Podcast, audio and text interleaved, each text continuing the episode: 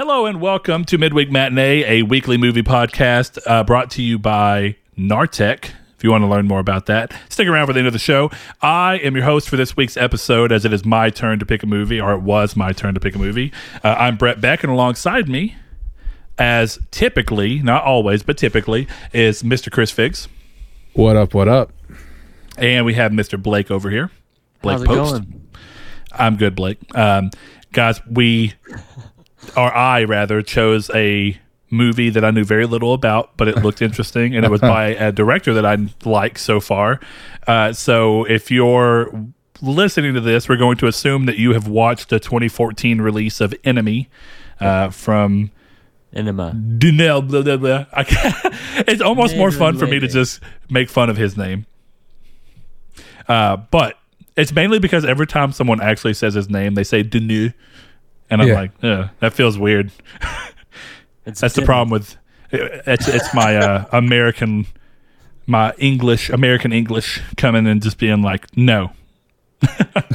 But first things first, as we always do with this show, is to try and just get a feel for where everybody was at with this movie.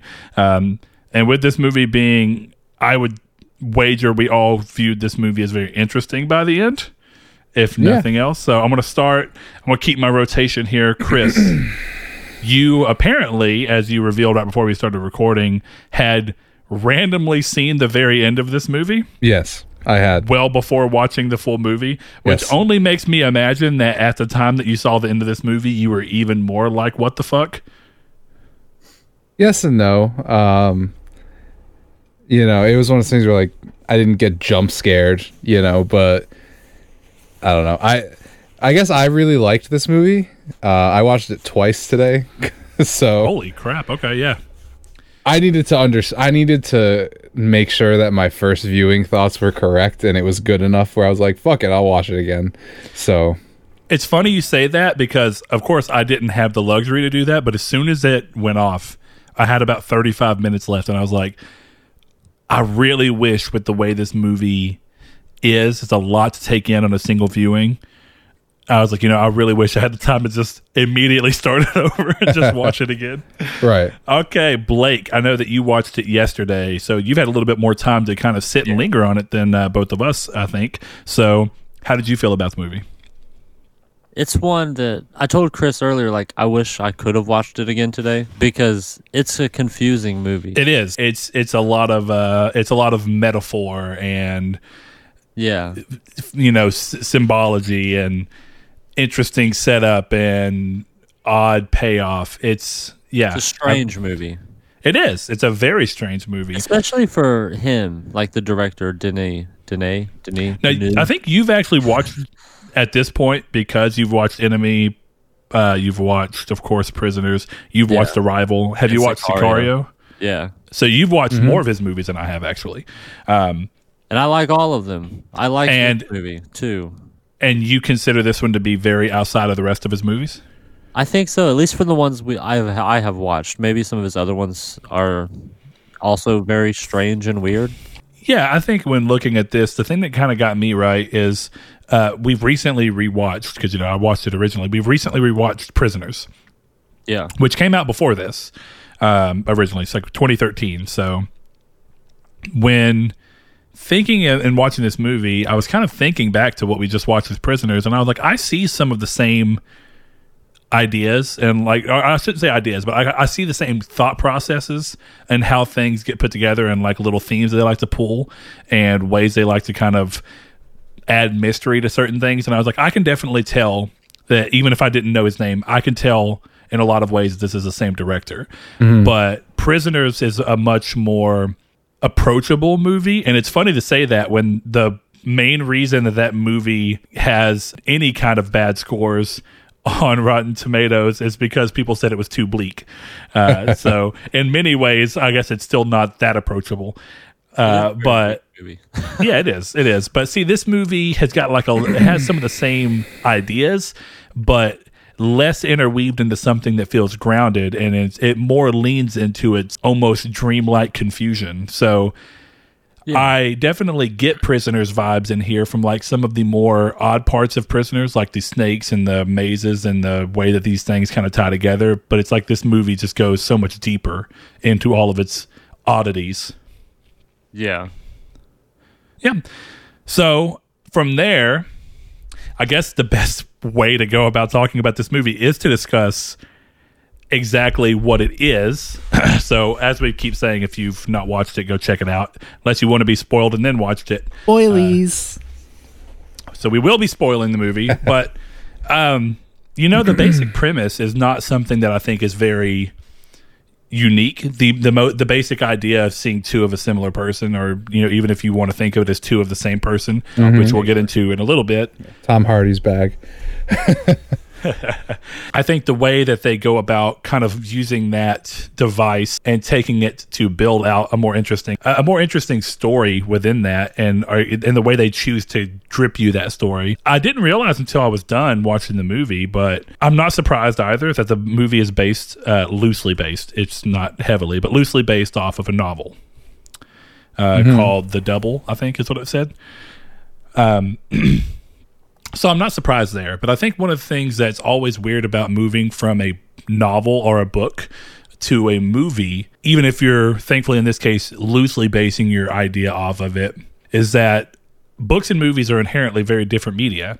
Every media has something about them that makes them unique, and what makes music unique and your ability to tell a story through music is a lot different than if you choose to tell a version of that same story in a different medium.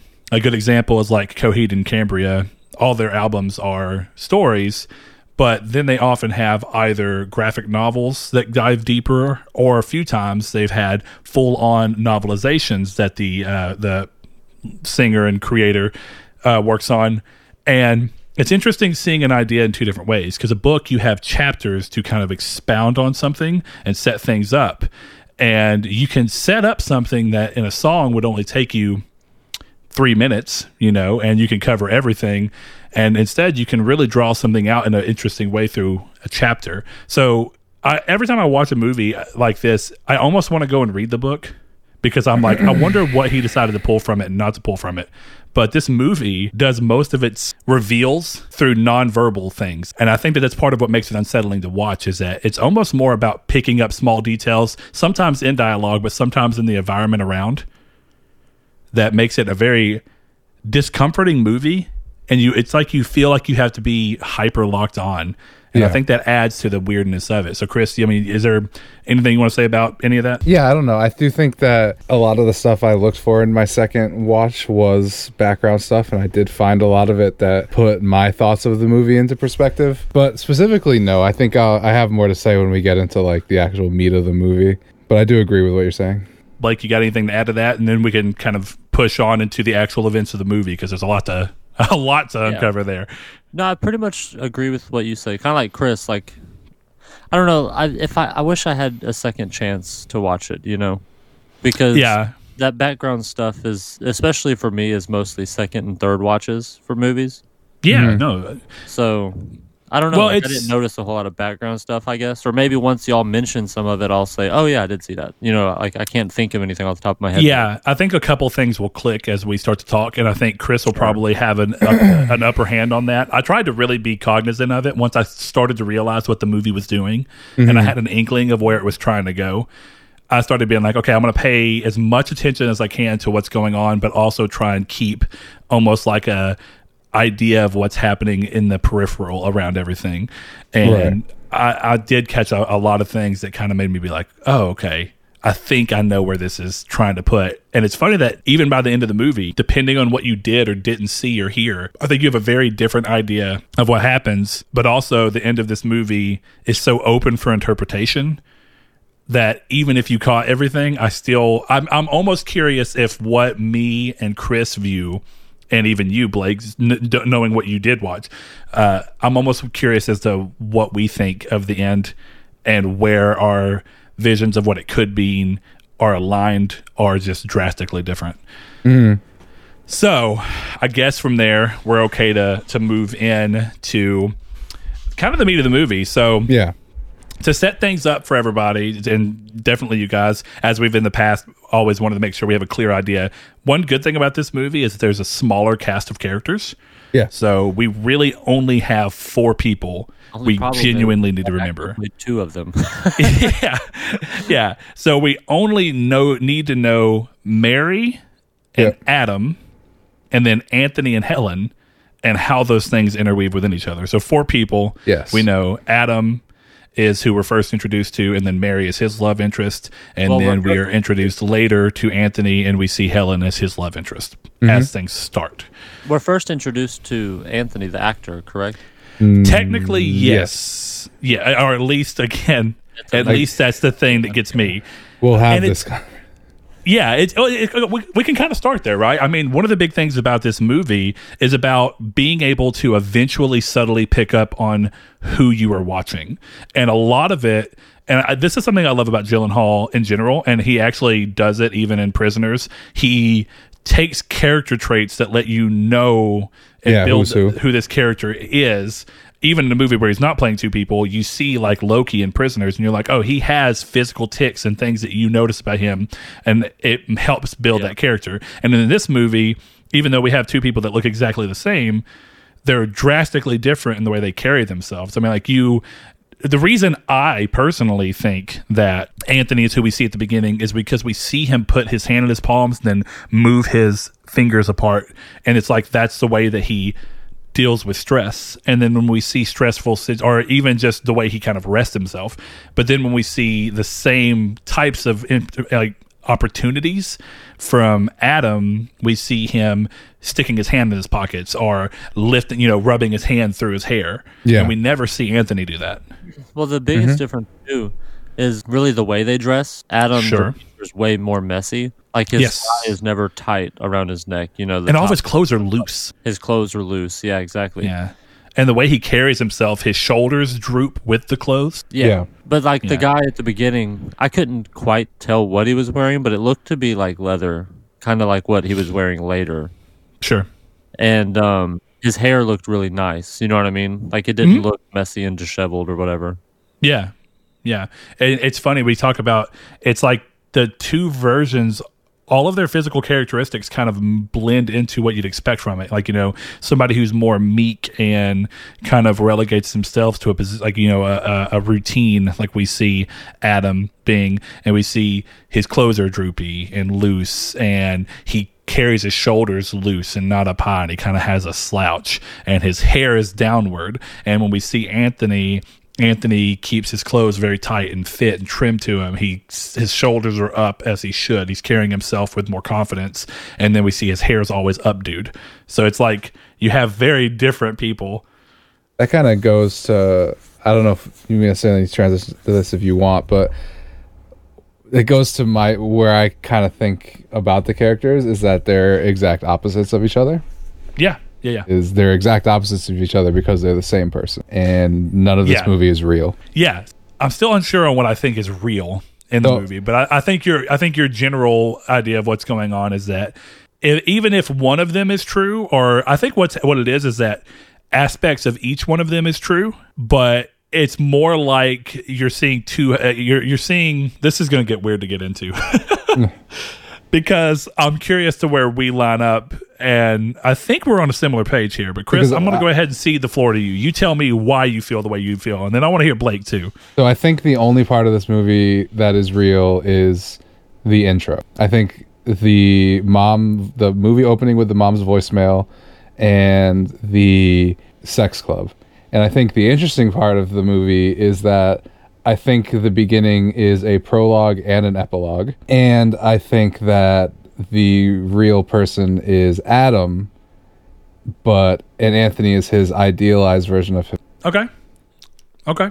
I could see where you're coming at with the idealized version. Uh, definitely when we first see Adam is like this, uh, he keeps giving this speech yeah. about, because about he has different classes, but this speech about history and it, how it's a it's a pattern. And yes. you see, he's saying, oh, it repeats itself, it repeats itself. Mm-hmm. And then you keep seeing his life, this dull version of Adam's life where it looks like every day he's just going home and repeating himself. Right. So I, I get you. Okay, Blake, where do you pull in on who's who and and where you think, I mean, do you agree with Chris, first of all, that you think that this is representative of a single person across two bodies? Yes. So I think they are both real, but they are the same person. I think that Anthony is the actor, correct? Yeah. Yes. So I think Anthony had like some kind of fucking midlife crisis and like left his wife because I don't know. I just feel like whenever she saw the teacher, Adam, you know, she looked like upset. You know what I mean? And not in a sense that like, oh, wow, you do look just like my husband. That's weird. But like physically like distressed. You know what I mean? Mm-hmm. And the biggest thing is the phone call that she makes to Anthony like right after Adam goes like back to his classroom. Yeah. Mm-hmm. Like, and he doesn't answer he until he goes out of frame. He turns the corner. Exactly. Yeah. So I think that they're both real. Like I think that, but it's the same person. You know what I mean? No, because okay, they can't so both be real, right? Yeah, the wording I think is what's getting you there. What's getting me there?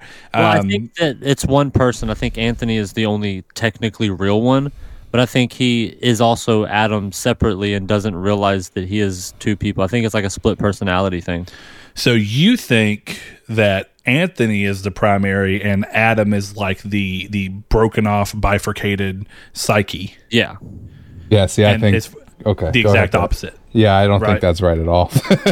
Okay. And I think the movie shows you that multiple times. Well, so okay, can I, I just don't know how. I disagree. I mean, the wife literally says, "How was school?" And then right. realizes that. So, okay, my whole thing with this movie is I think if you look at the symbolism and the stuff that Adam talks about, he's talking about dictators holding people against their will and, and the control. Sex club and control. And I think the thing is, if you look at when the talent agency stopped seeing him six months ago, when he got... When his that's how far along his wife is. So I think this whole thing started happening when his wife got pregnant because he's starting to feel trapped. He's we know through context of this movie that Adam is cheating on her because, or at least has right. Well, yeah, point. yeah, that, yes, he's prone to adultery, let's say. And I think the whole thing is that Adam is the real one, and he's splitting his. He's using. The Anthony persona to cheat, basically. But I don't think anything that happens with Anthony happens in the movie. And I think you see that specifically when he's...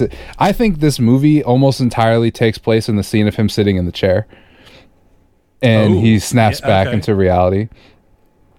So but, one thing against your point, and maybe I'm wrong here, but... He talks to his wife, right? Anthony does after the phone call. And that's mm-hmm. when she says, was it a girl or was it a man, like her husband yeah. or whatever? But she also, he says, it was a fan of mine. Like, and you know what I mean? So right, but he, but, but that's the thing is I think Adam. Teacher, then she would, why would he have a fan? You know what I mean? Like teachers don't have fans. He was also trying to act. His mom yes. mentions it. Yes. That's the, that's the big that's, point where it comes in. Yeah. There's a very specific line when he's talking to his mother and, and don't get me wrong. This is the thing about, like you mentioned, this movie really warrants a second watch. Yeah. Uh, I think you'll pick up on a lot of things. So it's cool that you'll be able to kind of go back and you may even on a, because we're giving you some of these, you may even pick up on more, uh, there's a direct line of dialogue from his mother when they're sitting there, and she mentioned a couple of things. You know, she says that, you know, I'm your only mother, you're mm-hmm. my only son, you've got a nice, uh, you've got a good job, a nice apartment, and it's time that you... Job. Yeah, a respectable job. That's what it is. A respectable job, a nice apartment. There's a lot of things that come out in that because... And then the last thing that she says is you need to give up this dream of wanting to be an actor. Right. So a third she... Rate, yeah. So yeah, I don't mean to keep correcting you. I just, for me, like some the wording is very important. You know, it's that's so why precise. I'm, yeah, yeah, and I think that the mother conversation was a big turning point for how I viewed the mo- the movie mm-hmm. because I was like, wait a minute, let's back up for a second. Adam doesn't have a nice apartment, as we right. see in this movie. He's clearly not an actor. So as you go through all this, you're like, oh, okay, you're starting to understand that this is a version that he's, even though he himself was an actor, he's, as he as he's, at least in my opinion, as he's fractured off this version of himself that he's made Anthony. Um, mm-hmm. And I don't know if it's necessarily an idealized version. I guess that you could use that because I think, like Chris said, it's a, it's a form of himself that is not restrained and not yeah. trapped like you mentioned he is when he's in this position, right? Uh, with his wife. So when you're going through all this, it's like he's putting that off and almost projecting that on this other part of his psyche that he's viewing as a separate thing. And the mother's conversation really brought all that to focus. And then more mm-hmm. things started kind of, excuse me, coming to me. And the fact that Adam's own mother is like, well, you like blueberries, and he says he doesn't, but Anthony does.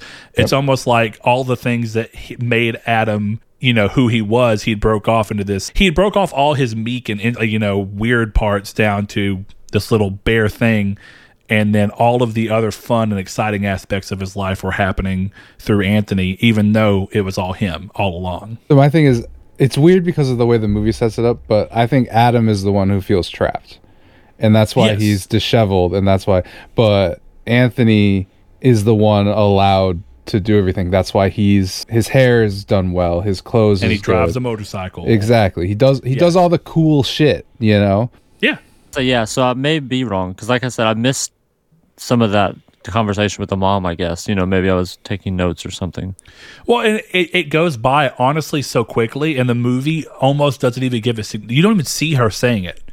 Yeah, it, right. It's literally she's saying it to him while he's sitting there with his hand in his hair. And sure. straight up, the first time I watched it, I was like, "Oh, she saw him too." You know, I was like, "Oh, she watched this movie." Mm. Um, I don't remember what the movie is called, but uh, where there's a will, there's a way. Yes, I was like, "Oh, she watched this movie and saw him in the background." I was like, "You should just give that up." She saw Anthony, and then on the second watch, when I was picking up more of the stuff, it's like, oh, that's just because they're the same person and he gave up when his wife got pregnant six months ago. Yeah. Gotcha. Okay. Yeah. But, I mean, Blake, you're not you're not wrong for being confused at all. That's the thing about this movie is that it really has so much stuff going on, but that's one of the strongest dialogue notes. Yeah. I mean, there are other ones, kind of like Chris mentioned, where when he's laying in bed with Helen, whenever we're seeing it as it's Adam being in what he doesn't view as his apartment. Mm. Um And she's laying there with him, and she says, "You know, how was school?" Yeah. Well, see, I mean, it's the you know at first, you know, I was kind of like going back and forth between whether they're two people or one. Mm-hmm. And when she said that, I thought she was like playing a game, trying to trick him or see, because I thought she had the feeling that that wasn't Anthony, her right? husband, because yeah. of the way he was acting. He was like, yeah. kind of, he he didn't act like Anthony, right? So right. I thought she was thinking that that was him, like Adam. And she was trying to test, is this really my husband, you know? So I didn't think anything. I didn't think she was literally asking, like, hey, how was school, honey? I thought she was saying, hey, how was school? Yeah, you know yeah, I mean? yeah. The way it's framed definitely comes across as a way as it should be. It could be her trying to trip him up because yeah. she knows. But, I mean, here's the thing. That's how I took it. That's why I think part of what Chris is saying is, is honestly real in this back and forth of no matter who we're following, be it actually Anthony or actually Adam, you're not all of it actually happens is what I think is a big thing that comes across here. Yeah, Go ahead. I can give my biggest piece of evidence for why it's Adam. Adam has the ripped photo of him and his wife together. At the very beginning. Yes, yep. That's why the beginning of the movie is the epilogue and the beginning. Because the epilogue, if you listen to the mom's voicemail of, I don't know why you'd want to live like that. Thanks for showing me your new apartment. Yeah. It's because he got divorced because he went back to the sex club at the end of the movie and was started cheating on his wife again, which brings me back to the whole part of what I think this movie is and what Ooh. the spiders are and all of this stuff. Now yeah. I'm interested to see where you think the spiders are. The spider, the spider, the spiders are women. I, I, okay, we're, I think that they are also a, sim, a symbol of femininity at the very minimum. But hold on, uh, Blake, I think you may have said something I didn't hear you. I'm sorry. Sorry, I interrupted like an idiot. I was just saying, I still don't understand the spiders at all. Like, that's the one part where, like, I don't even have a theory. Like, I don't know. Well, before we break too much out into that, I think yeah. there's a couple of more things that I just think that you'll enjoy if you're kind of watching the movie and paying attention, that also I think really point towards the fact that they they have, you know, it's, the movie does a lot to kind of introduce both of them and have them be in the same room, so you have that feeling of like, what is going on? Why are they the same? Is there actually two people here? And I think it's really easy to follow that thread until the mom's line comes in, and then I think it very easily splits. And if you don't even pick that up, the end of the movie kind of makes it seem more like, like, I'm pretty sure they're one person, but there's right. a lot of things that kind of muddy those waters in a number of ways. But a couple of things I think that are just about the way the movie is structured is that the only time that we ever see Anthony and Adam together, they're by themselves. Mm-hmm. The only time, uh, if you ever notice, so like uh, Adam calls Anthony's house. When he calls Anthony's house, Anthony's not there. The wife picks up, so he talks to the wife. Yep. When when later in the movie, Anthony is at home with Helen and then gets the call.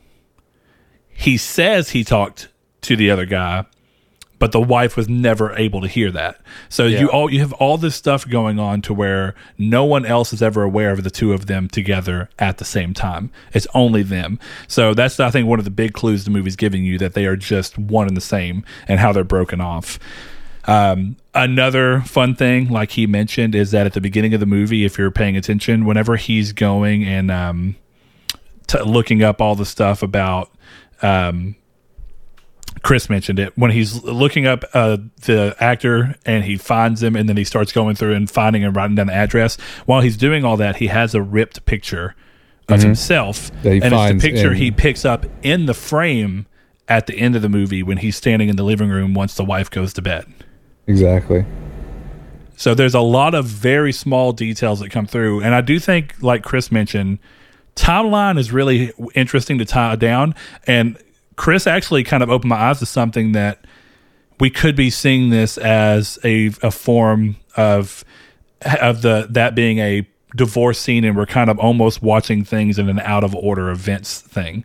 Yeah. Now that's, that brings up a lot of a lot of interesting questions. But before we get to the spiders, because sure. I think the spiders are the great mystery of the movie, uh, and I think they're probably the most interesting thing to discuss of how you, what you think they are, or if you can even pick up on anything of what you might think they may be. Uh, but before we get there, yes, there's a couple of things about the ending in particular. So to set the scene up, you know, we have Anthony in the mirror acting out what he's going to say to Adam whenever he gets there, and then sets up this whole thing where he gets to take Mary out on this romantic date and uh, takes her to the hotel room. And it's the hotel room we we saw them in earlier, so there's clearly a tie together there. And then we see Adam, this meek person that you wouldn't expect to do this, kind of you get, you know, fed up, and then looks like, okay, you know what, I'm going to go to his house. Mm-hmm. And, uh, and seemingly like his goal is to sleep with his wife, his six month pregnant wife. yeah. Yeah. And then we get to this point where the Anthony and Mary, the shouldn't be couple, are having sex. And then he is not, even though he clearly has an opportunity.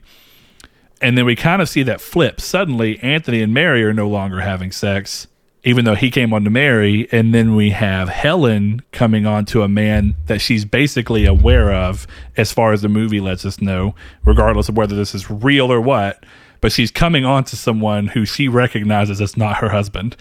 Yeah. that, so she found, or... I got a new fetish, pregnant bitches. I won't go too far into it, but I have I have a little bit of experience there, guys. uh, anyway, um, so that was my original idea. It's like you're seeing all this go on, and I was kind of looking at this and thinking about that. Now, one thing before I go into what I think all of that might be, because I want to discuss specifically what Anthony's death means. Uh-huh. But before we get there, Chris, something that you've kind of potentially opened my eye to, or at least given me a different perspective on. Sure.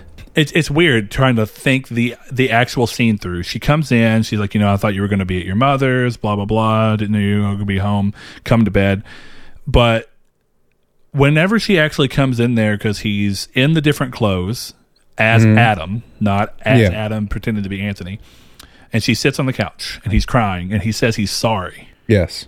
And then he is acting like he wants to leave, but she says, no, I want you to stay. It's the way that you've actually kind of made me think about the fact that they could have gotten a divorce with the way this movie plays out, and then definitely giving new context to that voicemail from the mother.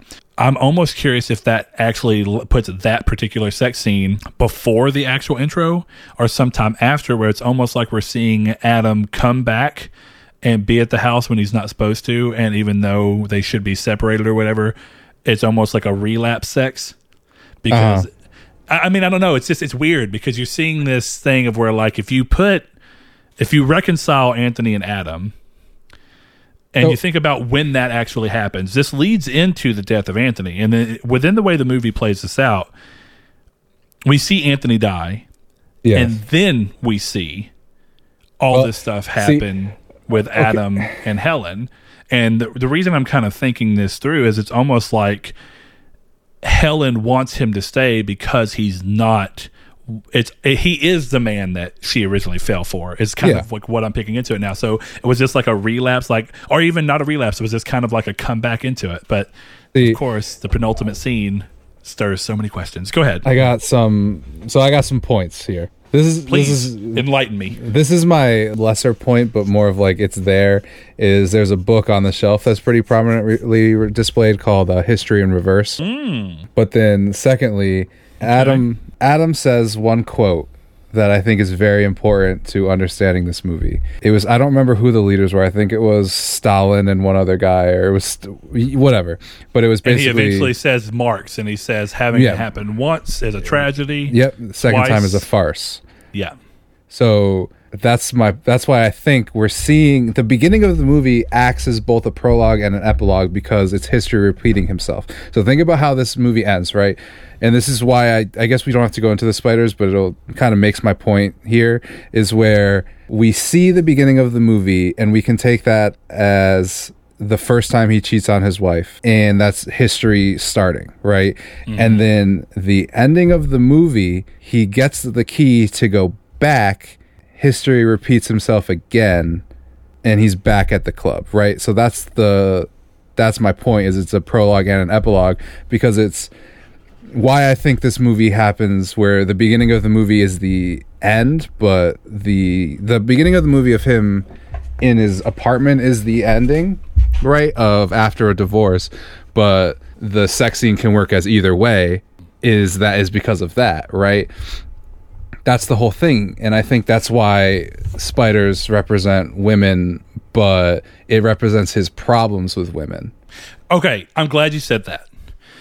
And because, his problems with adultery. Okay, and, so before we go in there, Blake. Yeah.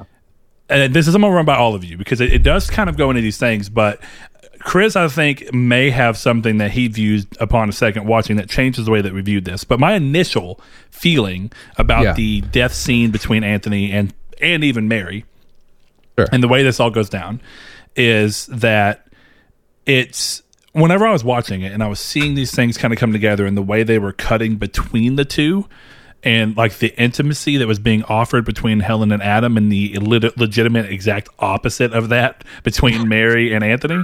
The fucking versus the making love. Well, not even that, because like, you know, uh, the the making love, if you want to call it that, between Helen and Adam doesn't even happen until after the death of Anthony, uh, whenever the car wrecks and we well, presume exactly. that he's dead and Mary's dead. So uh, when I was initially kind of watching that, my idea was like, this is him coming to terms with the fact that Anthony is in many ways himself, and kind of, you know, bringing himself back together. And I viewed it as kind of like a, even within his own mind, right? It was like the death didn't really happen, because it couldn't no. have, right? Because it would, if it was actually him, it would kill him. And that's why I, I think that this is more of a mental fabrication. Right. Even if the actual affair with Mary was real at some point.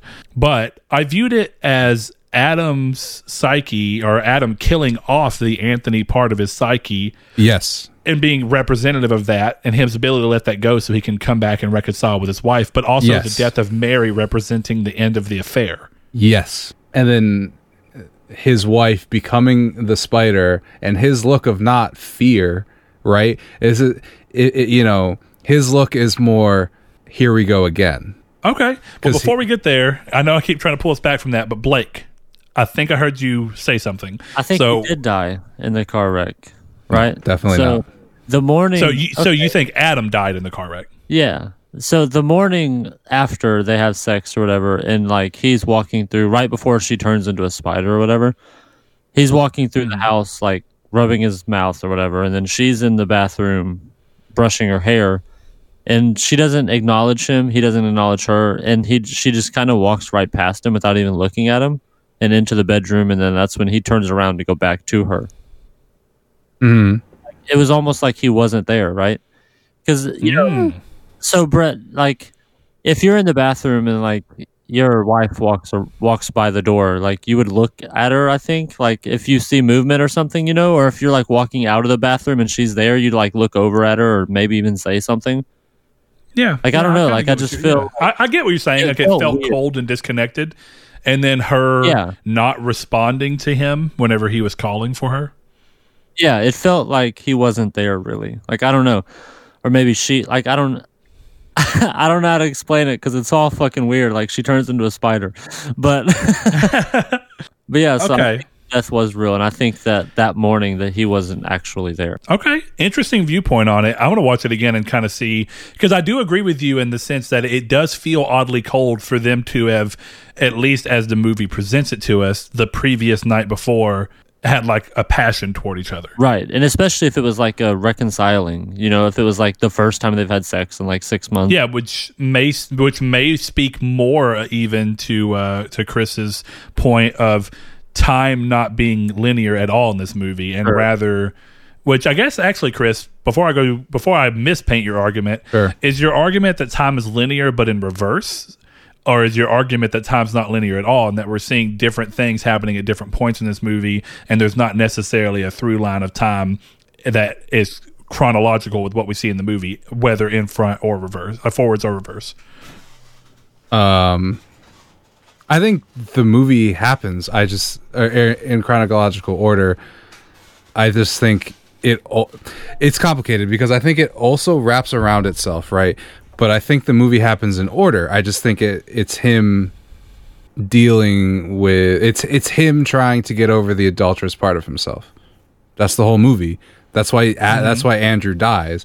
A- Adam is objectively, at least in my opinion, I, don't, I guess it's a movie, it's not objective, but Adam has to be the real one because the movie ends with him, or the movie starts with him outside in a different situation from what happened, which is my that's kind of why I keep circling back to the spiders. I know we don't want to get there yet, but I think that's important because that's what leads to him being back there. That's what leads to him being divorced. That's what leads to the ripped the ripped picture. That's what leads to I don't know why you'd want to live like this. It leads to all of that, you know. Okay.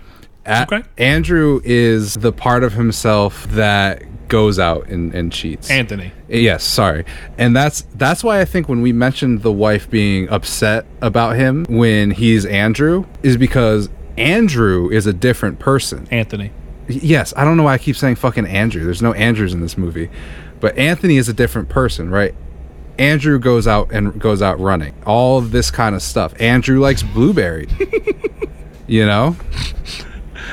What do you I'm like? Sorry. What? You keep saying. I keep saying Andrew. Keep saying, fuck me. you, you were like, I don't know why I keep saying Andrew. It's Anthony. By the way, Andrew just runs. So I got. I'll start my point over. Right. I think the reason the wife is so upset when she's in the same room as Anthony. That's my middle fucking name. I should know the goddamn thing. I should default to Anthony. But no, the reason... Do you get what I'm putting down, though, right? The reason that she's so upset with Anthony is because he's acting like a different person. And she knows that him being like this is different. So she's worried that he's cheating again. Probably because this is the way he was. He, he didn't feel trapped by his relationship. He was... Anthony was free... open, put together, able to do whatever the fuck he wanted, where Adam isn't. That's why he's disheveled and, you know, all this kind of stuff. So that to me is is more of why she's upset with Anthony in the beginning, right? It's because Adam is acting like a completely different person around her. Yeah, and see, there's two different times where she looks upset in the similar way between the two different people as we're being see- as we're, as they're being given to us. At least she goes right. and she sits on the bench beside Adam, mm-hmm. and she looks over, and Adam looks at her as almost as if she's a stranger. Exactly. It basically is. And she's seeing, I think what it is, is it's almost like it's the movie telling you that the wife's in on the fact that he's not mentally okay. one hundred percent. Because she knows. When she comes when she comes back to the house and then she's talking to Anthony and she's saying, I went to his work today. And he's like, why would you do that? That's dangerous. It's almost like she's testing him to see if he's going to be like, yeah, I know. Yes. Uh, it, yeah, it was me. I, I've been in a weird place. But instead it's like he continues to feed into the fantasy. Yeah. Absolutely. And she has that moment where she's he's like, you shouldn't do that, and she goes, you know, what's ha- what's going on, what's happening? And she he's like, I, I honestly don't know. And she says, I think you do.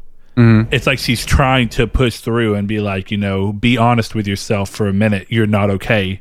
Something's going on. It, it, yeah, the more that you give that scene, like, you know, it's easy the first time around to be like, oh, mm-hmm. well, she's clearly uncomfortable because she's seen a man that looks just like her husband, but she has that look on her face whenever she's, I think you're the one who mentioned it, when she sees uh, Adam, as we know him, on the bench, she doesn't give him a look, I think you're the one who said it, of not like, oh, you look very much like my husband. Did you? Right. I don't know if you said that or not, but yeah, yeah. Instead it's a look of like, you really are going to sit here and act like you don't know who I am? Right. It looked, it was like she had like a physical discomfort almost, you know? Yeah. Like mm-hmm. she, like she's looking at the man she loves, or at least has loved, be so mentally, you know, askewed right now that this broken psyche doesn't even respond as if she knows who he is. Yeah. Or she is. Yeah, I think that plays into where, as I kept watching the movie and kind of thinking more about it as we are here, I'm getting to this point where I think that all along she was kind of part of it, and then you have this feeling mm-hmm. at the end where she, when she says, no, I want you to stay, I think it's more of a thing like, you know, this is who you really are. Yeah. I want you to stay this. Be Adam. You know? Yeah, yeah, here's here's you coming back together, being whole. This is you apologizing. This is you doing things that you've not done as Anthony. Yeah. Uh, that's a big difference, but... uh Chris, uh, did you have something you wanted to say? Yeah, so um, they absolutely have a conversation at the end of the movie. She absolutely addresses him. She says, I meant to tell you your mom called, to him after the shower. So it's not a situation of they just ignore each other. Gotcha. So I I, I forgot that happened, I guess. Yeah. Yeah. See, whenever you were saying it, go ahead, go ahead. No, I was just, that was it. I was just saying my point was wrong about the morning after. Yeah, and well, I get it, though, because once you started talking about it, I had this feeling of like, I thought he, she said something about his mom calling, but you made me kind of stop and think, like, it must have been when she first walked in the house. Yeah. But no, Chris is right, because she's taking the shower, she the radio's on, and now this brings up a lot of questions, because I think there's two things in the movie that further muddy the waters, but I think Chris is probably right in this regard that uh, we see the, we hear the radio going, and it seems like it's confirming that the crash was real and happened.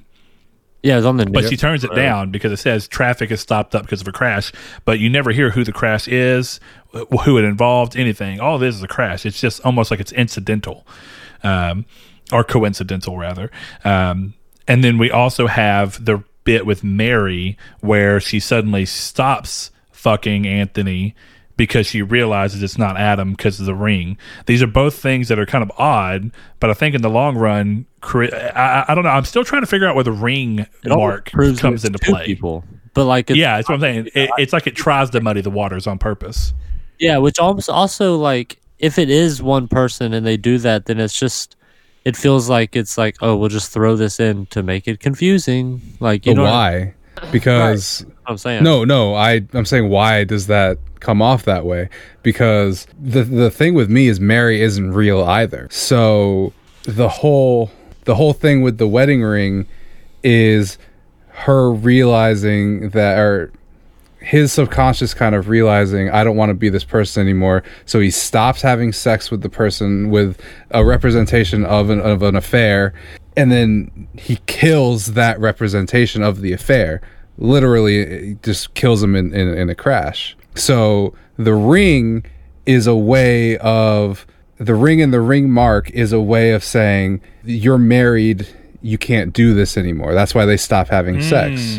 Yeah, yeah. It's like, even though he projects that onto Mary being the one given the opportunity to stop it, it's also yeah. his way to kill off Anthony simultaneously, because right. Anthony can't stop and be like, oh yeah, I'm married. That version of his psyche's too broken off and too one-minded to this yeah. freedom and openness that the only way to really do it. Mm-hmm. I, th- I think you're right. I mean, I I do agree that Mary is representative of the girl that is mentioned as you're yeah. seeing her again, but that doesn't necessarily mean that the Mary we see in the film is actually any form of reality. I mean, right. like I said, she didn't genuinely die, just like Anthony couldn't have genuinely died right. if he is just yeah. a broken piece of Adam's mm-hmm. psyche. But well, but then think about think about again, as I as I said at the beginning when I was kind of being a dick and correcting Brett over and over again, right? Is the dialogue is very important. And what causes that crash? You're not a man. You're not a man. You're not a man. He's not real. He's not a man. And then that's what causes him to die, is the the freak out of him realizing this isn't me, basically. This isn't a real person. This isn't a real representation of me.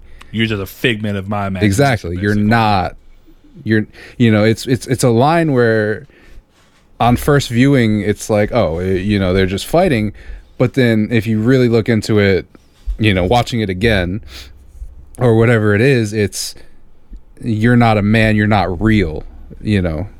Yeah. That I mean, kind of thing. Like I said, I really wish I had been able to see it again. It's one of those, the few movies, like, they're very rarely do I watch something and, like, kind of feel dumb after. yeah no it, I mean it, it definitely trips you up for a second, yeah because for like ninety percent of the movie I thought that there was still two guys, you know what I mean?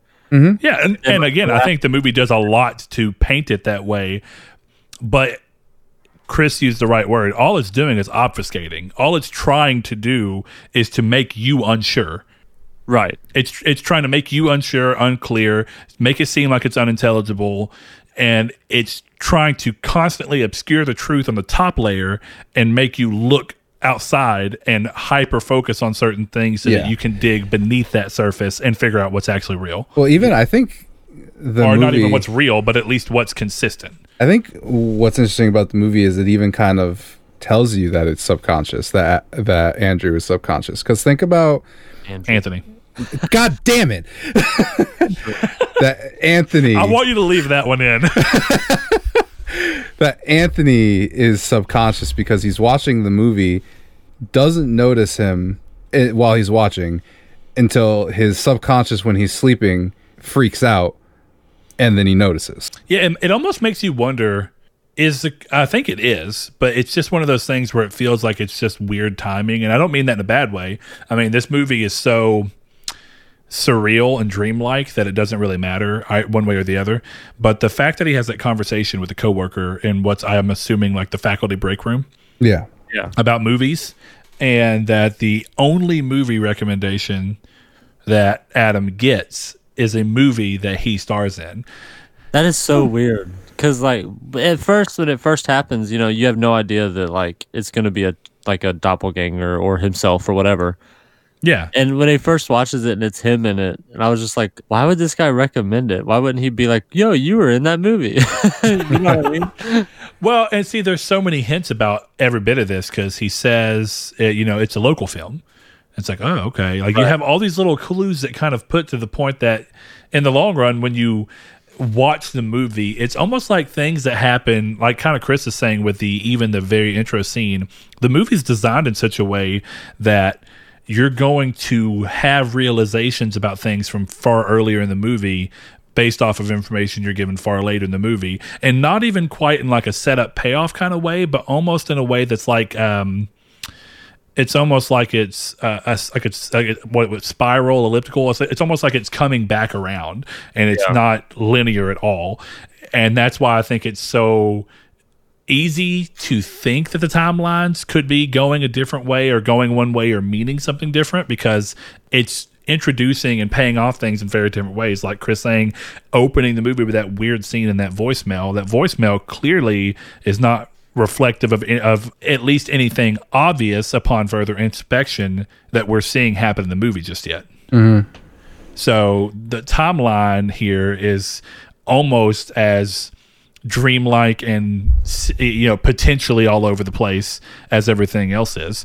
Um, so I think we've talked plenty about that, uh, unless anybody has anything else they want to add about the whole uh, Anthony and Adam discussion. No, I think no. we've covered it. I think, you know, I, just to add real quick, sorry, I said that. And then Go ahead. Something. Go uh, ahead. I think Go it ahead. has changed my mind. Like I said, you know, I just, I, I really fucking want to watch it again. I honestly would not be surprised if I watch it again tomorrow and make my wife watch it with me. Yeah. If I didn't have so much Nier Automata to play, I'd be way more likely. I'm still probably going to do it, but yeah. Okay, we'll all really watch it again and we'll reconvene. I'll add an epilogue to the podcast. Okay. Plus. So, for only twenty-five thousand dollars, you can get a, another extra episode of Midweek oh, Matinee. No. So, I'm going to give you boys funny, two things. We can move into talking about the spiders finally, no. or we can take a brief moment to mention a couple of things from some of the listeners that were over.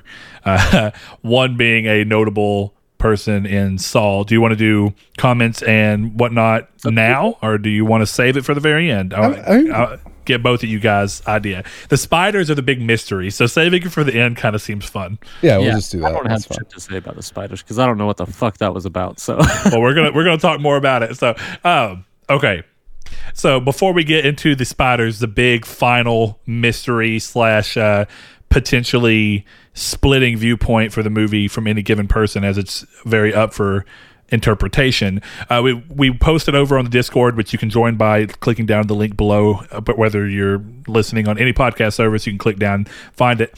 Uh, we asked and mentioned that we were watching Enemy today, and Triangle Squared Saul, who is actually Saul Bridges, my co-host on our weekly gaming podcast, Triangle Squared, a PlayStation podcast. Go check it out. Chris joins me on a sub show mm. of that called Spoiler Chats that we're doing soon.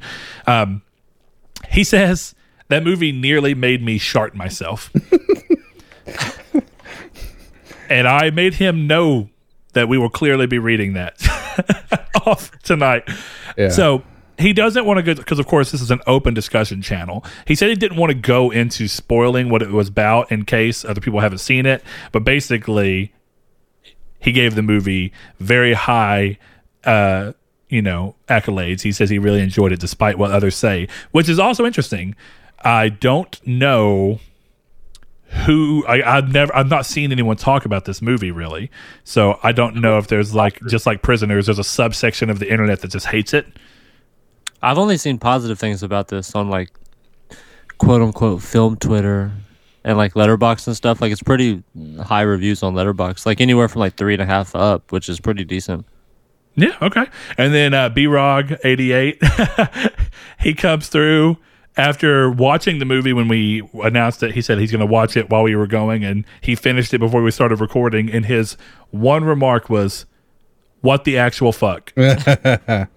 Just finished it. Just so like, if if anything, Blake, I think this should make you feel good in the fact that it is clear that you are far from the only person who's like, "What the fuck did I just watch?" Well, like, I, I watched way too many movies, and like I never feel dumb after watching them. Right? Like there are very yeah. few where I'm like, I don't know what happened like at all, and this is one of them. Like it just. I don't know. I don't know if it's because I was also looking down to take notes, and like I didn't take a whole lot of notes. I only had like maybe six. But with a movie like this, like that's enough time to like lose grasp on what's happening. Oh, it is. Uh, and honestly, I have uh, four notes. I just so much of the movie was just being like implanted in my head because of the way I chose to start watching it. After I was like, something's not right here. Yeah. Well, but it starts out with like a woman masturbating in front of twenty men, you know it's going to be a weird fucking movie. Yeah, and then and then somebody like yeah. BDSMing a spider. Yeah. Yeah. Yeah, you little spider slut. You want that? Yeah, take it, you dirty little spider. I just so the appeal of like standing next to like nineteen other dudes and watching someone masturbate. Yeah, it's the same with like fucking going to a theater to watch porn. Like I right. need five minutes in a sock. I don't need a fucking popcorn and a soda. Well, they True. were also, like intense about it too, and like just staring. Like, I love right. the smoking right. cigarettes. Again, we don't and know. Nodding. We don't know where the spider comes into play here. Maybe all of the sexual acts are in, like, you know, maybe it's a fetish. Maybe the reason they were so intently into it is because all of the sexual acts included a spider. Should have brought that maybe. fat, uh, not fat, pregnant bitch in there. Wow. So, from there, thank you guys for having uh, blanket statements about how fucking weird this movie is, because it's honestly true. But we can get into the fun part of the movie. And that's kind of giving our thoughts on what the spiders are. Now, Blake, I'm starting you with this one. And I know that you've already said that you don't fucking know. But I want you to take a second, dig deep within your soul. Yeah. And give me your most gut immediate thing. It doesn't matter how simple, how stupid you think it may sound. What is your gut thing of what you think the spiders might represent? You can't really be I think wrong. The spiders, I think the spiders represent his life unraveling. Like the web that is his life is like falling apart. Okay. Mm-hmm. I okay. made it up on the spot, so we'll see. Like I said, I have no well, fucking... You know, the weirdest thing about it is that the spiders are in the movie, and there's a couple of scenes that show this almost spider web like design. Like, you know, when he's going the through cable the cable cars. cars and stuff, and you're seeing all these cables come together in a very yeah. spider web like sense. The window. Yeah, yeah.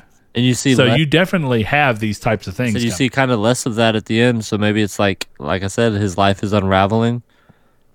Although, okay. kind of, I guess, depending on how you look at it, it's like going back. So it might be like creating, you know what I mean? Arguably, you see significantly more of it at the end. Like an entire Probably. room full of it. Yeah. yeah. I'd be fair. Even that entire room full is only the second largest spider in that movie and scale to everything else. Yeah. Yeah. And I meant the web imagery, not the spiders themselves. No, for sure. Yeah. No, certainly. Okay. Chris. Yes, sir.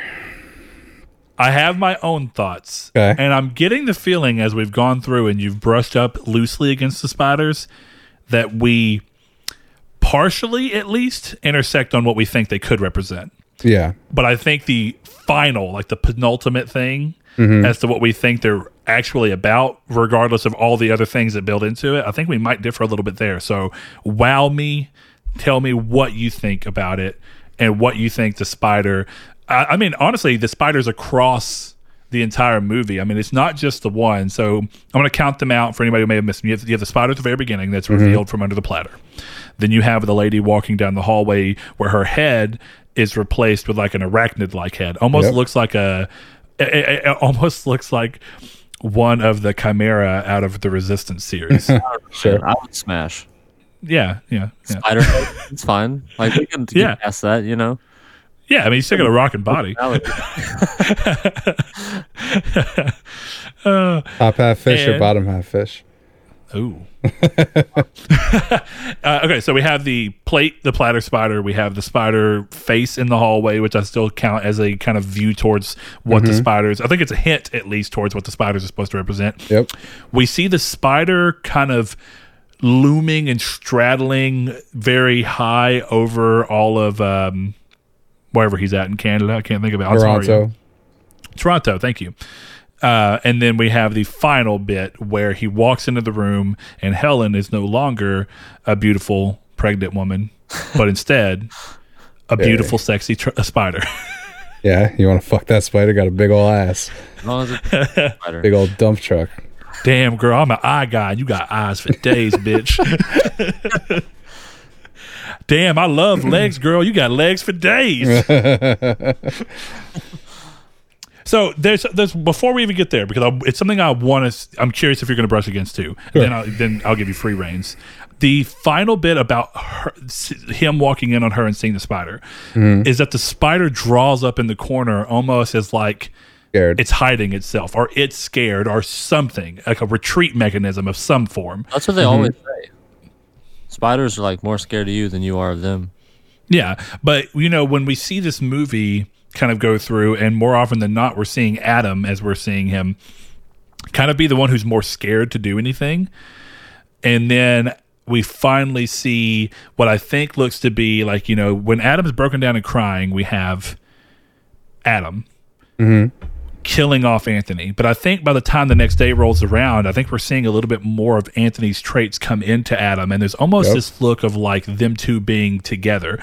It's like it's it's almost like you're meeting in the middle. The posture's more a little bit in the middle. The clothes are kind of what they are, and he's acting, you know, more nice and respectful towards her, but he's also got this like underpinning thing of like, oh, he's a little bit of conniving going on here with them opening up this key and talking about going out. Then we see the spider in this retreat. Chris, what are the spiders to you, and specifically, what do you think the final spider means?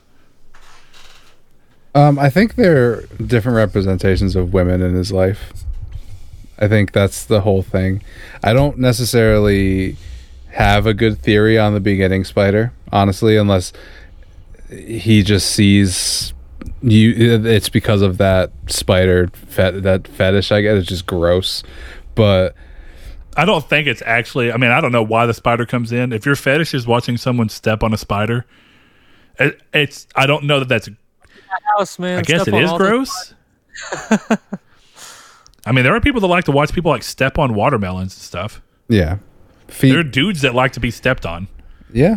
I mean, and that's another thing, is that could just be the representative or the representation of the woman he had the affair with being stepped on for the fetish purpose, you know?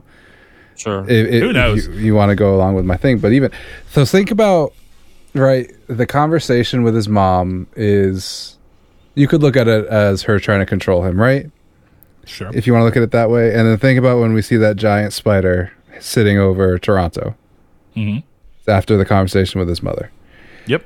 Um, and I think the reason that Helen turns into a spider is because it's him going back into that spider web, right, of the adultery and the cheating, because it's after he opens up, finds the key, and says, I think I'm going to go out tonight, implying that he's going to go back to his old habits. Mm. That is why we see the spider go up in fear, because it's Helen knowing that he's going back to what he was. Yeah. That the little bit of respite they had from his adultery and from An- God damn it. Um, from Anthony. Fuck me. Who the fuck is Anthony, bro? I don't know. The little respite they had from Anthony is over, and he's about to fall back into that, and he can't stop eating, basically, which is another thing his mom says, like, you you know that you have enough trouble with women, you shouldn't be meeting unknown men in hotel rooms, right? Yeah. So there you go. I mean, that's so- solid advice for everyone listening to this podcast. Don't go meet strange men in hotel rooms. That's the only place I like to meet strange men. Well, use more protection then. I'm not telling you how to live your life, but the chances of something bad happening to you by meeting a strange man that you don't know in a hotel room because he called you and said he was your fan and that he looks just like you. I don't know. Dude. Something doesn't line up. Ew, dude. So, Chris. Yes. Does that cap off your view on the spiders? For the most part. I think we can go further into it after you speak. But okay. it, it just in, in summary, I think the spiders are different representations of women. Yeah, you know, I, I so where we kind of agree is I do agree that they all come into some degree with either representations of specific women or the way he views women. Um, one other one other thing I noticed, um, and it's kind of weird, as we've been talking, more and more's come up. Like, you know, my original idea, which is what I'm still going to go off of, uh, doesn't really didn't think about the fact that Helen withdraws into the corner. But as yeah. we were talking, I was like, but that's what she does. Then I started thinking about the fact that the first thing that we see, the first spider that we see is a tarantula. The mm-hmm. second spider we see is like a half human arachnoid, you know, face weird thing. Yeah. But it's and then the third spider we see is not a tarantula. It's its legs are far longer. And yeah, then it's Helen a Cloverfield is, monster. Yeah, more more so than anything. And then if I'm not mistaken, the way that we see Helen, I don't think she's a tarantula either. Either It's almost as if she's like a... Um, no, she is a tarantula. She is, yeah. Okay. Interesting. Okay. Yeah, I had to go look at a picture real quick just to double check. But I mean, I would definitely say the one that, if I mean, I think that there's something to be said there about the fact that it, it does come directly after the conversation with the mother. And you could say maybe it is a tarantula in terms of body, but those legs are clearly not. Yeah. Uh, but across all of this, and I'm going to stick with it be, just because it offers a different viewpoint. I think another watch may change some of these, and some of your arguments I think are actually pretty are very strong, and I think that they make sense. Uh, yeah. But my initial my initial idea is, whenever I kind of finished it, was that the spider that we see at the very beginning uh, is kind of beside all this sexual activity and this stuff going on, and then what we end up kind of seeing as things move on, it's, it's I think it's like the spider at the beginning is almost representative of the spider is a mental picture, a mental tie to that place and his unfaithfulness. So very kind of in line with what you were talking about, where the spider really is more there because it's it ties all of his sexual feelings and thoughts towards women, right? Or really, I should say that all of his thoughts towards women, for the most part, do have a sexual nature to them. The mother one's interesting because I don't think it's necessarily a sexual nature one. I do think that you're falling into something with the af- aspect of control coming back around. But the way my initial gut feeling about the very end spider, and of course it was somewhat bummed off of the first spider and the fact that the second spider he sees is like a topless woman walking. Yep. Is... And she was bottomless too. Yeah, it's true. But tying together the whole end scene, and I think it's why my brain went here, we see Adam, you know, break down and get down to his, his bare form and apologize, and it seems like it's him apologizing for what he's finally aware of. It's him coming together and knowing. But there's almost this feeling with the way that it's set up that once he has sex with Helen, who brings it on to him, she comes on to him, mm-hmm. Even though, as the movie tells it to us, she basically knows that it's not who the movie has showed us is her husband. And once he has sex with her, it's pretty much over. It's yeah. like it's. I, I guess I get this feeling that the spider's linked to his feeling of women being sexual objects. Yes. And he, and that, of course, like you said, Chris, ties into this feeling of his uh, his adultery problems. And it, it's all representative of that. And I think it's, I got the vibe that it was somewhat because Helen, in, in a sense, was unfaithful with Anthony toward Adam. Doesn't matter that they're the same person. When you split the psyches up, it's almost like it was more Adam seeing himself in that. And it's spoiling who Adam saw was more like a, a pure woman. Like, you know, when we see Adam sitting on the bench with her and looking over, it's like he's very nice. Like, oh, how far along are you? Oh, that's that's so nice. That's that's awesome, you know. You never know how your day's going to get up. It's like he's very pleasant. And then whenever he's with her in the house, when he's there while Anthony's out gallivanting around with Mary, he's very calm and sweet. And it's almost like he looks at her in a more traditional relationship sense of like, oh, she's a loving being. But as we see Anthony kind of collide back into Adam, and we also see Helen in some form basically be unfaithful for how the movie set us up. That was my initial gut feeling. I have a feeling that rewatches will definitely change that, but it was an interesting gut feeling to arrive to. So while I agree with you on the spiders as sex objects, I still think it's more control than sex because he is controlled by sex. Ooh. So ties it all together, yeah. Yeah. Yeah. The women are spiders, but his mother is also represented by a spider in that scene because, because she exerts control. The most control over him. Even if it's not of a sexual nature. Yes, that's why he's a she's the towering spider. Mm-hmm. You know? Yeah. Yeah, I, I mean, I got to tell you, I'm really excited to hear ratings on this movie, even though I think that this is a movie that might get rated higher. Yeah. uh, or maybe maybe lower, though I really think higher. I feel like this is a movie that a second watch through only, like you said, Chris, only furthers your thoughts about the movie. Yeah, definitely. So... Um. As if there's anything else anyone wants to add, I mean, we could kind of go over cool scenes. I do think the movie shot incredibly well, and I think its, its use of color palettes across the two different personalities is very interesting. Um, but I, I, I'll open the floor to that because there there's actually oh. one I want to talk about too, but I'll save mine for last. Blake, you're normally the scene man. Yeah. So I need you to come here and finally talk for once in this episode. I'm oh, kidding.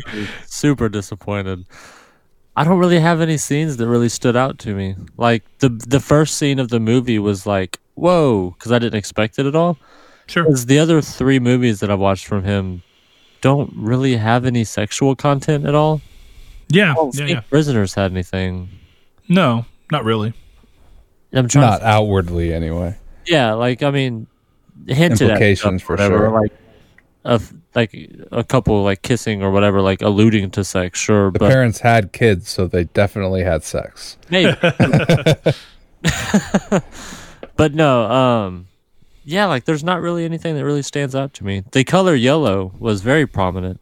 This was yeah, like, it had a very sepia tone, and more prominently when you were seeing Adam, which yep. I feel like felt right with what we were seeing Adam go through.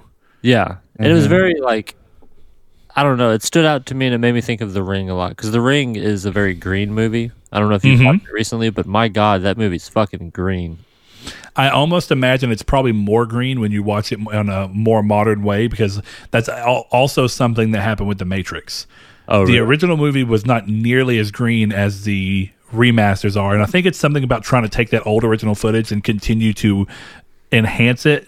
I think that based off of the way it was originally shot, something about moving it up just worsens that aspect of it. Maybe. I don't know. So I wouldn't be surprised if The Ring is actually more green now. I, th- I think the movie was always intended to have a green hue, but I think it probably looks green as shit now on modern T Vs yeah. with all the stuff that goes into it. I you watched know? it recently. Also, the best P G thirteen horror movie ever made, I think. I don't know if that's a hot take or not, but I can't think of a better one. Hmm? I don't know. Great movie. I mean, I, from the last time I did see it. But... um.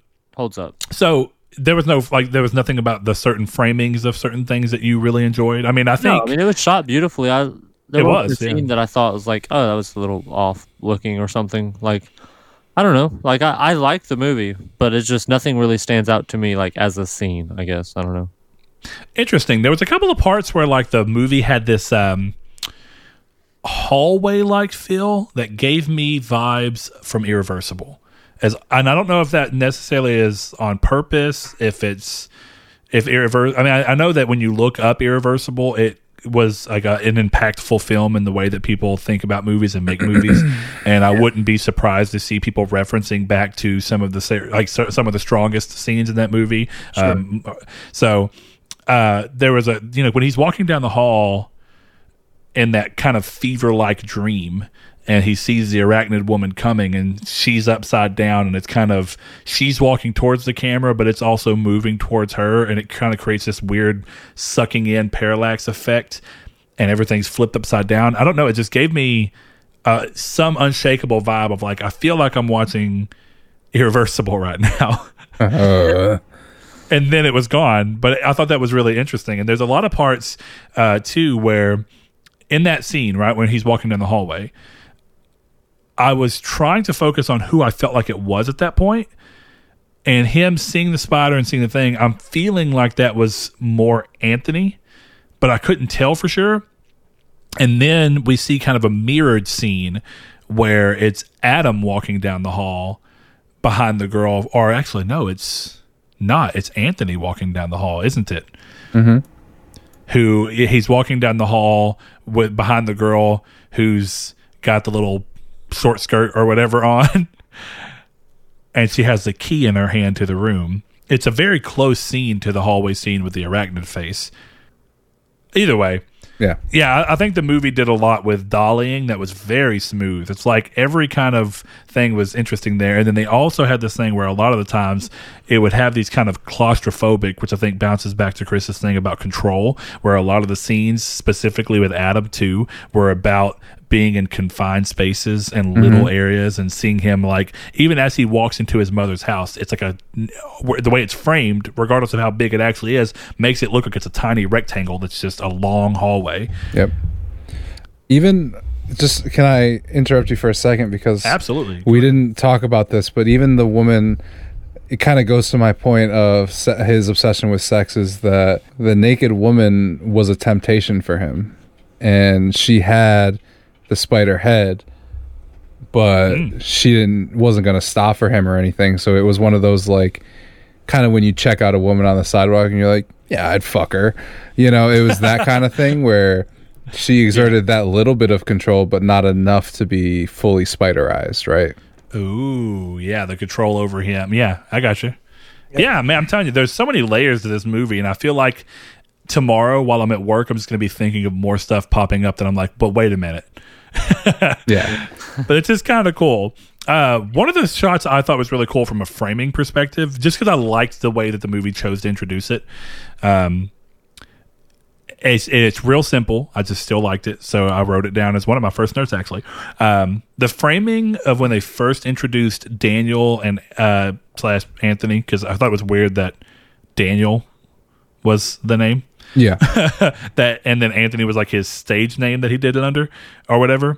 Um, or maybe it was the reverse of that. Maybe it, Daniel Saint Clair is what he went under. But regardless, whenever it shows him and they're talking back and forth, and at the end of all that and all the infidelity talk, and you're seeing her again, and then he walks out of the door to go on the walk, then the camera pans out and suddenly you see that Helen's pregnant. Yeah. I liked that it was like, you have this conversation. It's like no relationship wants infidelity involved, but there's a lot more weight to infidelity when there's a child involved between the two people that are having this issue. And I thought that was a nice little thing in a movie that's so crazy. I was like, oh, that's just a cool thing that you'd expect to see in a lot of movies, but it was nicely done. Right.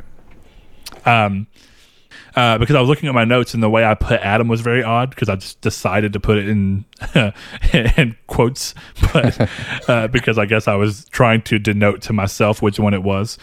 Um, did anyone else find it interesting, at least, that the way I viewed the movie is that, and I think Chris is in agreement, and I think now Blake is in agreement, that Anthony is a creation from Adam.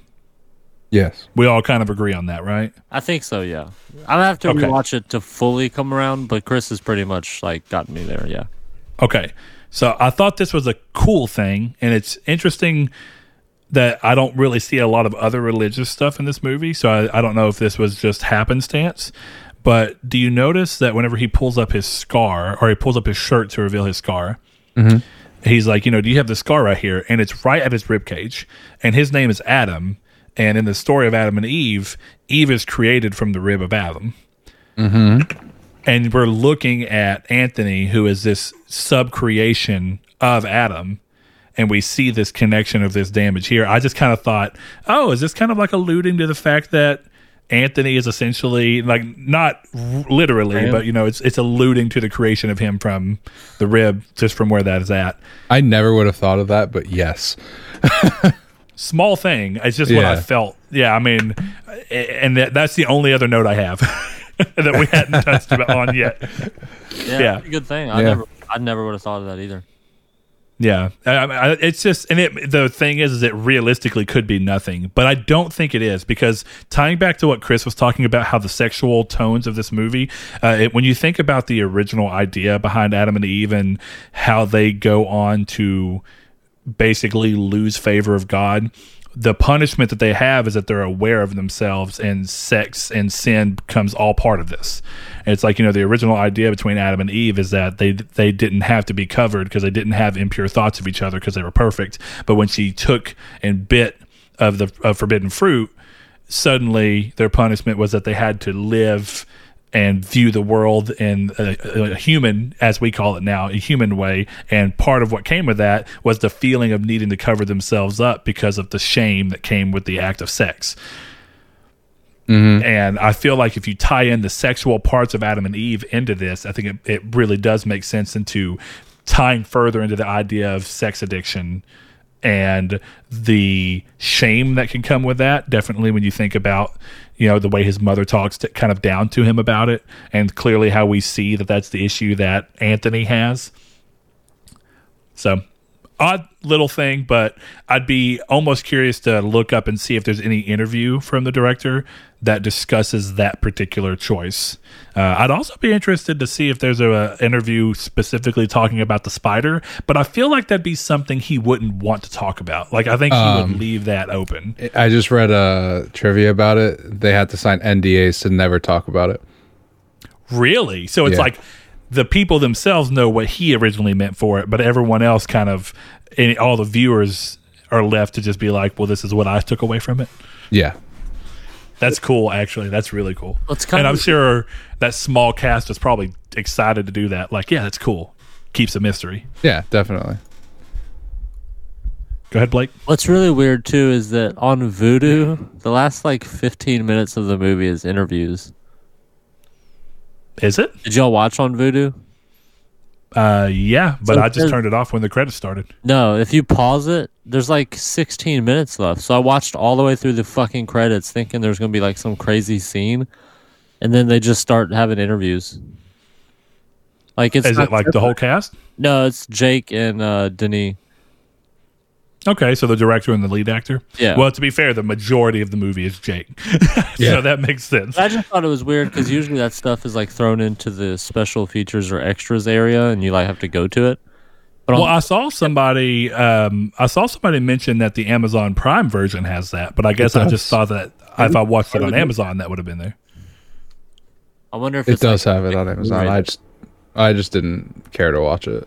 Yeah, I didn't watch it either. Interesting. Because I got all the way through the credits and they just started interviewing. And I was like, what the fuck, man? I just watched like six minutes of credits. Poor you. You do have a fast forward button on your remote, you know. It's the one that's to the right. Okay. We've talked enough about the movie. Yes. Now is the time to put our pen to paper, put our mouse behind what we think here. And it's time to rate this Sun Gun. Um, I'm going to go ahead and keep with my original rotation. Chris, what do we give this movie?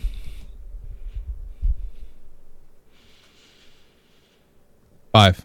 I gave it a four after my first watch, but definitely a five. I'm proud of you. I want to watch it a third time. Like I might go upstairs and make my dad watch it with me. So, hey, Dad, watch this movie about a guy fucking spiders. Yeah. Okay. Spider-Man, like, Spider-Man. You and me both being single watches, and I think yeah. me being a little more eagle-eyed through my first watch. I'm curious to see where you land. Uh, and whatever you give it, depending on what it is, do you think a rewatch could change that in any way? So I think a rewatch would bring it up, because there's nothing I didn't like about the movie, right? Mm. So, I mean, I don't know. I gave it a three and a half. Right after watching it, but I'm leaning more towards like four, maybe four and a half. But okay. I just want to wait for that second watch to move it, so I'm going to stick with my three and a half. I think that that's fair. I mean, because even Chris saying that he was going to give it a four and then bumped it up after a rewatch. Yeah. Um, as we've talked about it with Chris, it's like it's further pushed my resolve that it's a. I mean, I when I finished watching, I was like. I'm a. I'm not necessarily that I'm confused, but there was a lot of information there. Yeah, and I'm just trying to trying to parse through it. And like you said, it kind of does make you feel. I don't know if I'd say I felt dumb, but it, I did feel strange. Like I was like, "What? Oh, wait, wait, wait." Well, a- and it kind of I had to start piecing these things. Like I literally after I turned it off, I just like backed out because I was watching on an Xbox. I backed out, went to the home screen, and I just kind of sat there for five minutes before my wife finally walked in and was like, "Are you done with the movie?" And I was like, "Hmm." I was like reflecting in my mind on what I wanted to talk about throughout this episode, and the more I think about the movie, the more it pushes me into being like, man, that was really a great movie, and it's got a bunch of layers, and it really forces the viewer to watch and pay attention, and then it rewards rewatches because it's just dense enough that there are things to find that make it even better on a, se- a sequential watch, but there's enough there to make your initial watch fun. Mm-hmm. Yeah. So yeah, I think I'm gonna land... I, I I was going in with a four and a half when we first started recording.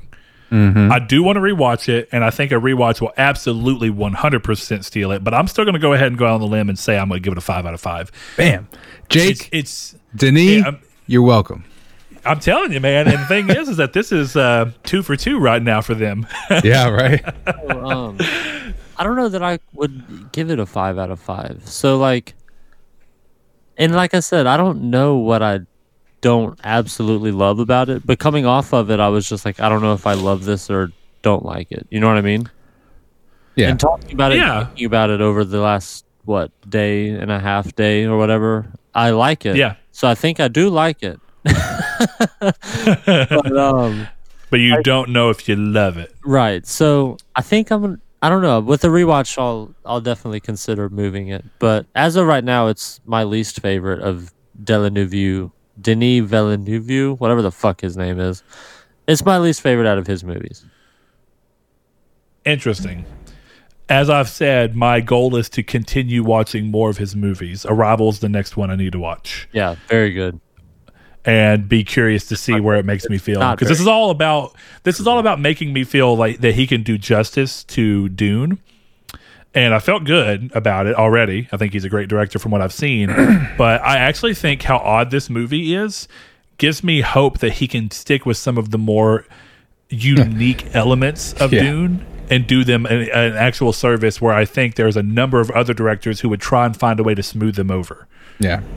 So that's cool. I'm really excited to watch more of his work and see if he's willing to keep with out-of-the-park things and let them kind of come together in an interesting way. And I think my final word about the movie is just, I often appreciate when a movie makes me feel like it challenges me while I'm watching it to do something. It makes it feel like less of a passive experience and more of a, like, I have to be involved with this movie because the movie asked me to be involved with it.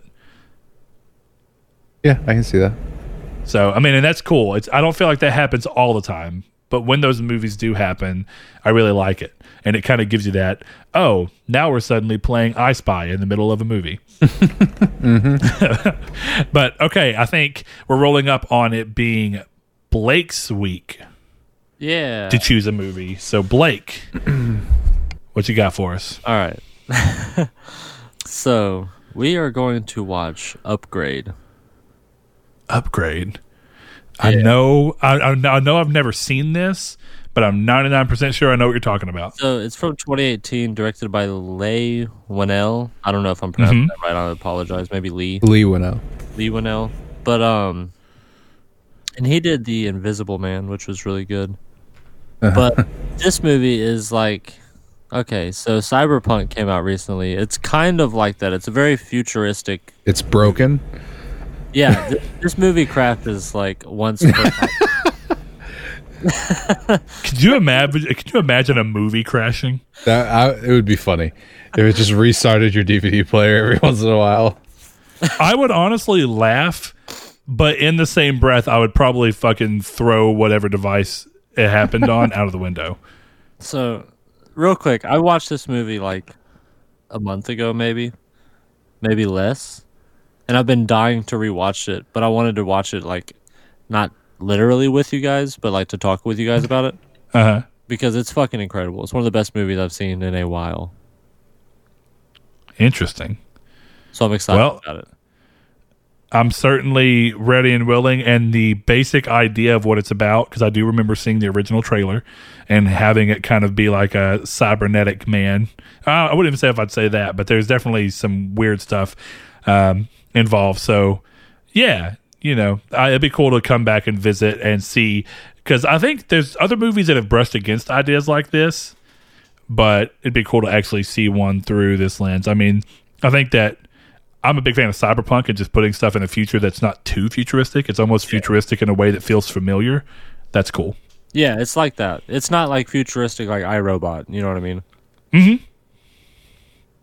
But it's really good, so I'm excited about that. I'm watching the trailer again right now, and it's reminding the way that it looks is, first of all, he reminds me of Eddie Brock a little bit, so or rather Tom Hardy as Eddie Brock. And then I'm sitting there watching this like, this reminds me of all the Venom scenes where Venom is controlling him in the trailer, and he's just like, I don't want to hurt you, but I just hurt you. Go watch the trailer if you haven't, and then watch the Venom trailer and tell me I'm wrong. Unfortunately, it's not streaming anywhere, but it's available for rent or purchase, like anywhere pretty much. So you're going to have to break out the wallet to watch this one, bad boys. That's what it looks like, unless my Just Watch app is like not telling me some places that it's streaming for some reason. And if so, then fuck you, Just Watch. Otherwise, please sponsor this show. Okay, well, guys, thank you so much for joining me. Uh, unless you have something that you don't want to finalize this off with, I think I'm going to round this bad boy out. What do you think? Do it. Shut it down. Shut it down. All right, guys. Thank you so much for joining us. I hope you enjoyed the movie. Uh, I always like to pick a movie and then feel like I chose something good for the audience. So I'm glad that that's happened, at least in my opinion. I would hope that everyone at least had a time that they thought was enjoyable. And not like Blake being like, I don't know if I like this movie. I know I liked it. I don't know if I loved it. Like I would, fair question. I would, to be honest, I, it's a fair question. When it ends, if you're like, I don't know if I like that movie, give it time. Yeah. You know what I mean? And I don't think rewatching it would move it down at all. Like I can't imagine that. But I could see it yeah. going up or staying the same. Like, I don't know. Yeah. All right, guys. Well, you can find Blake and his odd opinions over on Twitter at popes underscore Blake underscore nine two. You can find my man Figs over here and his good opinions. I'm kidding, guys. At F I G Z two one K over on Twitter. You can find me. Uh, I end up just going where Saul does too every now and then on our Twitter for Triangle Square to PlayStation Podcast. Go find us over there at Triangle S Q R D. If you like games and specific Specifically PlayStation, though we do talk about all consoles, and I would say fairly, I think Blake and Chris would both back me up on that. We're not, we're fanboys in that we like PlayStation, but not to a detrimental state. Ooh, uh, yeah, you can go find us where every Monday. Uh, So do that. And then, of course, you can hear Chris and I talk in a way that's very close to this on our upcoming, there's some episodes already up, but of our spoiler chat series where we choose a single game and talk about it at length, everything from mechanics, uh, graphics, all that stuff into the main story and talk about it. Very spoilery, like just like this. So remember, you can go find that. We'd like to thank our patrons, and if you want to become one, you can head over to patreon.com slash Nartech and give as little as one dollar a month uh, to get early access to some of our Triangle Squared content, as well as early access to this show, where you typically get it uh, a Friday before it would come out for everyone else, so a full five days in advance. Every now and then, I'll just be honest with you, that doesn't quite happen, but you'll always get it early. Something will come up. We all have jobs is the reality here, and we all have lives outside of this. I would love for there to be a day where this is all I have to worry about, but until that day comes, we appreciate you guys for allowing us to make human error. So we will see you guys next time, and as a final shout out, we like to always thank our patrons at the end of content. So my first patron to shout out is Mister Kyle Grimm. We also have a new patron this week, so shout out to Mister Mark Schultz.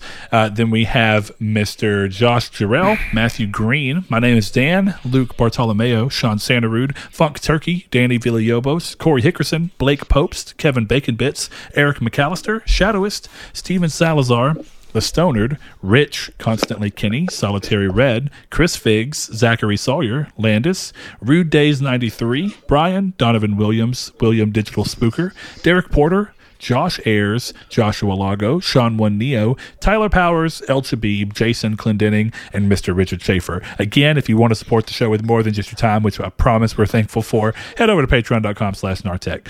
Thank you guys.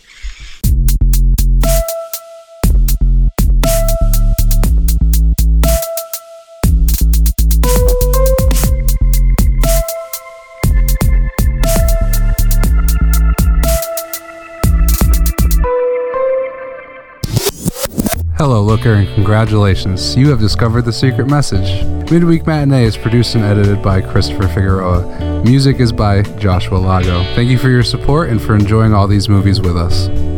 And lastly, please send your iTunes reviews to Old Pink, care of the Funny Farm.